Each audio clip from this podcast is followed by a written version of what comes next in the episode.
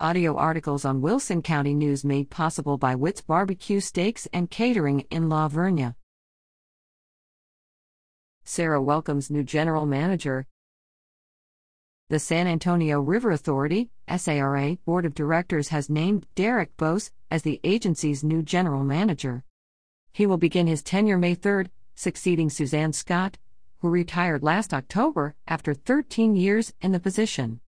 Boese comes to SARA from the Flood Protection Authority East, a New Orleans based regional agency, where he served as the chief administrative officer for a $4 billion flood risk management system. While Derek may not be a native Texan, his experience serving our military and the U.S. Army Corps of Engineers, as well as keeping the city of New Orleans safe from flooding, will all parlay into great things for this entire region and the state of Texas, SARA Board Chairman Daryl Brownlow said. Boese was an engineering and construction program manager for a combat engineer unit at Fort Hood, Texas, and was selected to lead the unit during the 2003 invasion of Iraq.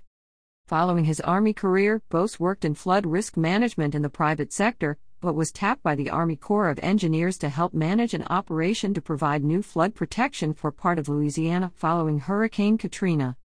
Boese also has served as Vice President of Professional Service Industries in Jefferson, Louisiana, and Executive Director of the East Jefferson Levee District in Elmwood, Louisiana.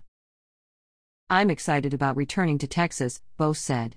I look forward to meeting the River Authority team and getting to know the elected officials and community leaders of Bexar, Wilson, Karnes, and Goliad counties. I'm ready to get to work